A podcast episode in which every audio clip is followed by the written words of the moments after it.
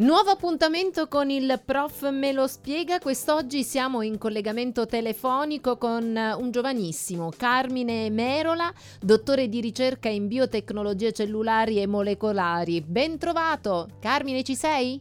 Sì, buongiorno a tutti. Ciao.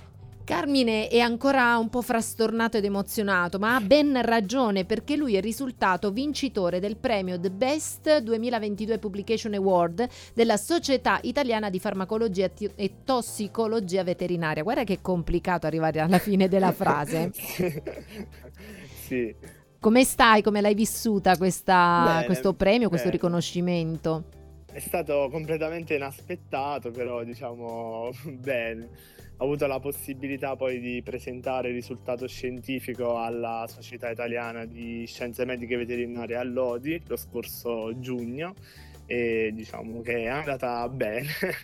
Sono stati molto soddisfatti e anche io sono stato molto soddisfatto del, del risultato conseguito. Quindi... Cominciamo a introdurre l'argomento. Sì. Eh, questo, questa presentazione, questo riconoscimento eh, sono naturalmente stati conferiti nell'ambito del 75 convegno della sì. Società Italiana di Scienze Veterinarie. È un sì. evento quindi che si svolge tutti gli anni e nell'ambito sì. del quale tu hai presentato questo tuo studio che è frutto del tuo lavoro di ricerca all'interno dell'Università di Teramo, che si occupa di cosa, in che ambito ci troviamo?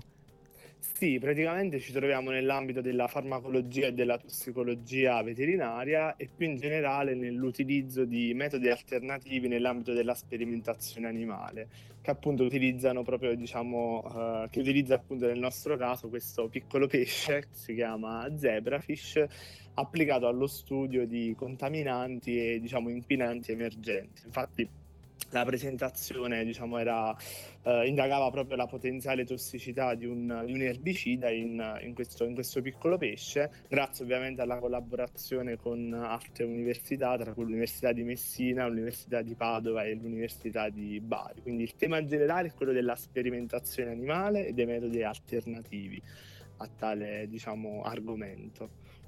Un erbicida che viene utilizzato, sai dirmi in che ambito? Sì, Perché spesso utilizzato... si parla di prodotti che poi insomma vengono utilizzati eh, in agricoltura e che eh, inquinano le falde acquifere, quindi sì. insomma siamo in questo ambito. Siamo in questo ambito, esattamente. È un erbicida in realtà molto utilizzato ma ancora poco studiato e quindi il nostro obiettivo è stato appunto quello diciamo di valutare la potenziale tossicità in maniera generica come primo impatto su, diciamo, sul nostro modello, che è quello del, dello zebrafish, perché magari molto spesso si sente parlare di altri pesticidi come, come ad esempio il glifosate. Eh, infatti di poi... solito si sente molto sì, citare sì, il glifosato, ecco il perché glifosato. ti chiedevo.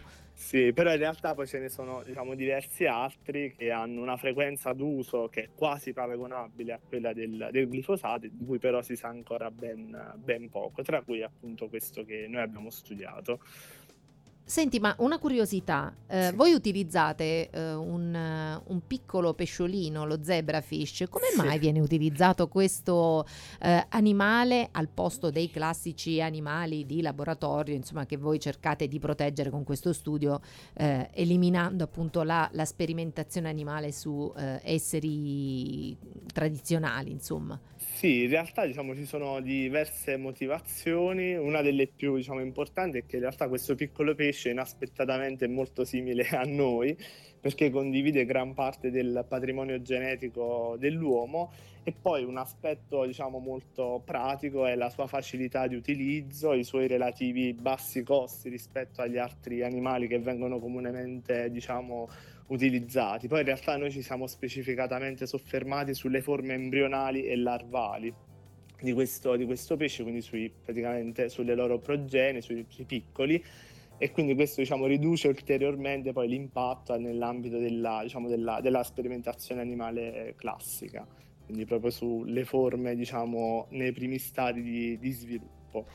Quindi... Senti, io ti ho uh, sentito pochi minuti prima sì. dell'intervista e mi hai eh, raccontato brevissimamente, quindi adesso condividiamo anche questa nostra chiacchierata privata con gli ascoltatori, certo. eh, dicendo che tu eh, hai conseguito il titolo di dottorato a maggio, quindi ora sei un PhD, quindi ci puoi raccontare, visto che in questi giorni stiamo parlando dei dottorati nazionali, ci sono delle opportunità che si aprono anche ai nostri laureati, che cosa cosa significa fare ricerca, insomma, tu lo consiglieresti? Adesso ognuno ha il suo ambito, ovviamente il tuo certo, è un certo, ambito certo. scientifico, gli altri sono ambiti umanistici, però insomma significa investire nella ricerca nel nostro paese.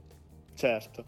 No, lo consiglierei vivamente anche perché diciamo, in realtà dipende molto spesso dalle attitudini personali. Io sono sempre stata una persona molto molto curiosa e diciamo molto intraprendente che cercava di non fermarsi davanti al, diciamo, alle cose che magari si trovavano nei libri in maniera classica.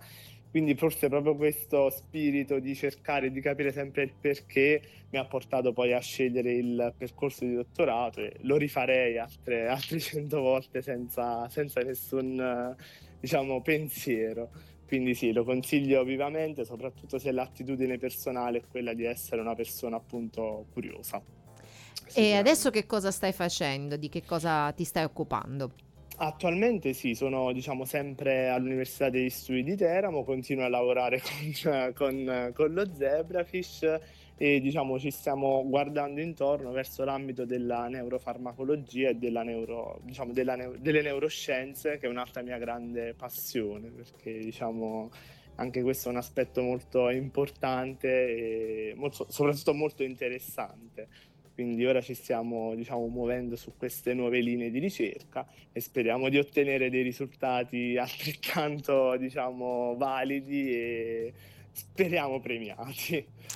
Io ti faccio tantissimi in bocca al lupo per il tuo futuro lavorativo, insomma la passione esatto. vedo che eh, non solo ti, ti, ha mosso finora ma ti continua a eh, far guardare in avanti verso possibili altri obiettivi e questo è importantissimo sì. perché la, il consiglio che diamo sempre è quello di non perdere la passione, la curiosità, la voglia di imparare che sono fondamentali in tutto il percorso professionale, non solo accademico amico. Un uh, grandissimo quindi in bocca al lupo e tanti complimenti. Grazie. Adesso insomma è anche giunto il momento di dedicarsi un po' a te stesso con un po' di vacanza che sì. meritata mi sembra sì. a questo punto. Sì. Va Bene, benissimo. ti grazie ringrazio. Mille, vi ringrazio. A presto. Ciao, grazie, ciao. grazie a Carmine Merola e a tutti quanti voi che ci seguite ogni giorno con affetto. L'appuntamento con il prof me lo spiegate è nella replica a partire dalle 19.30 oppure domani sempre qui alle 12.10. Buona giornata.